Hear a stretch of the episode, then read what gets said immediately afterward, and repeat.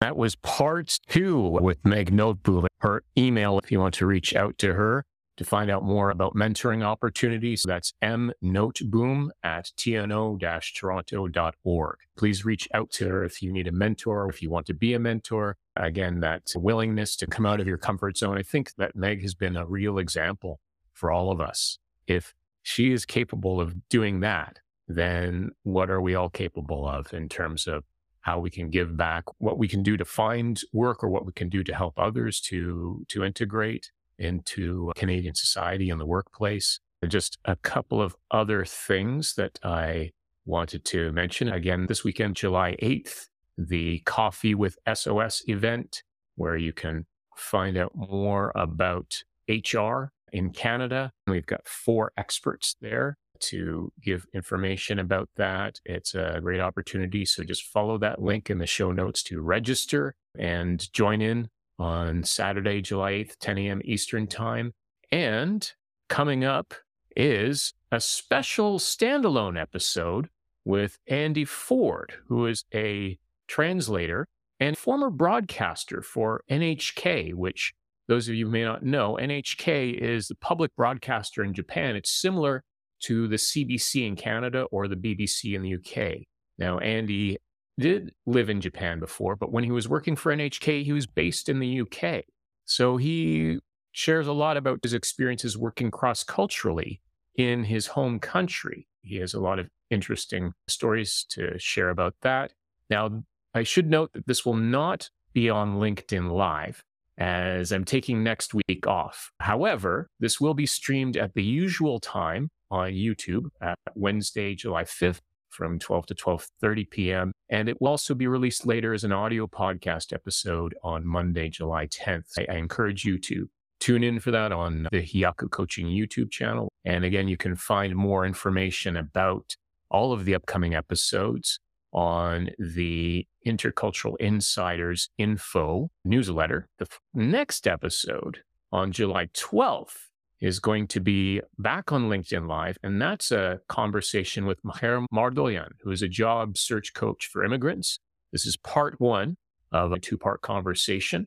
And in this episode, he's going to have a lot to share from the experiences that he's had coaching immigrants to Canada on finding jobs. And he will be joining live in the chat. This episode will be on LinkedIn Live and part one of part two. So, our usual format so I encourage you to join in for that episode. Until next week, keep navigating your way between cultures towards your goals.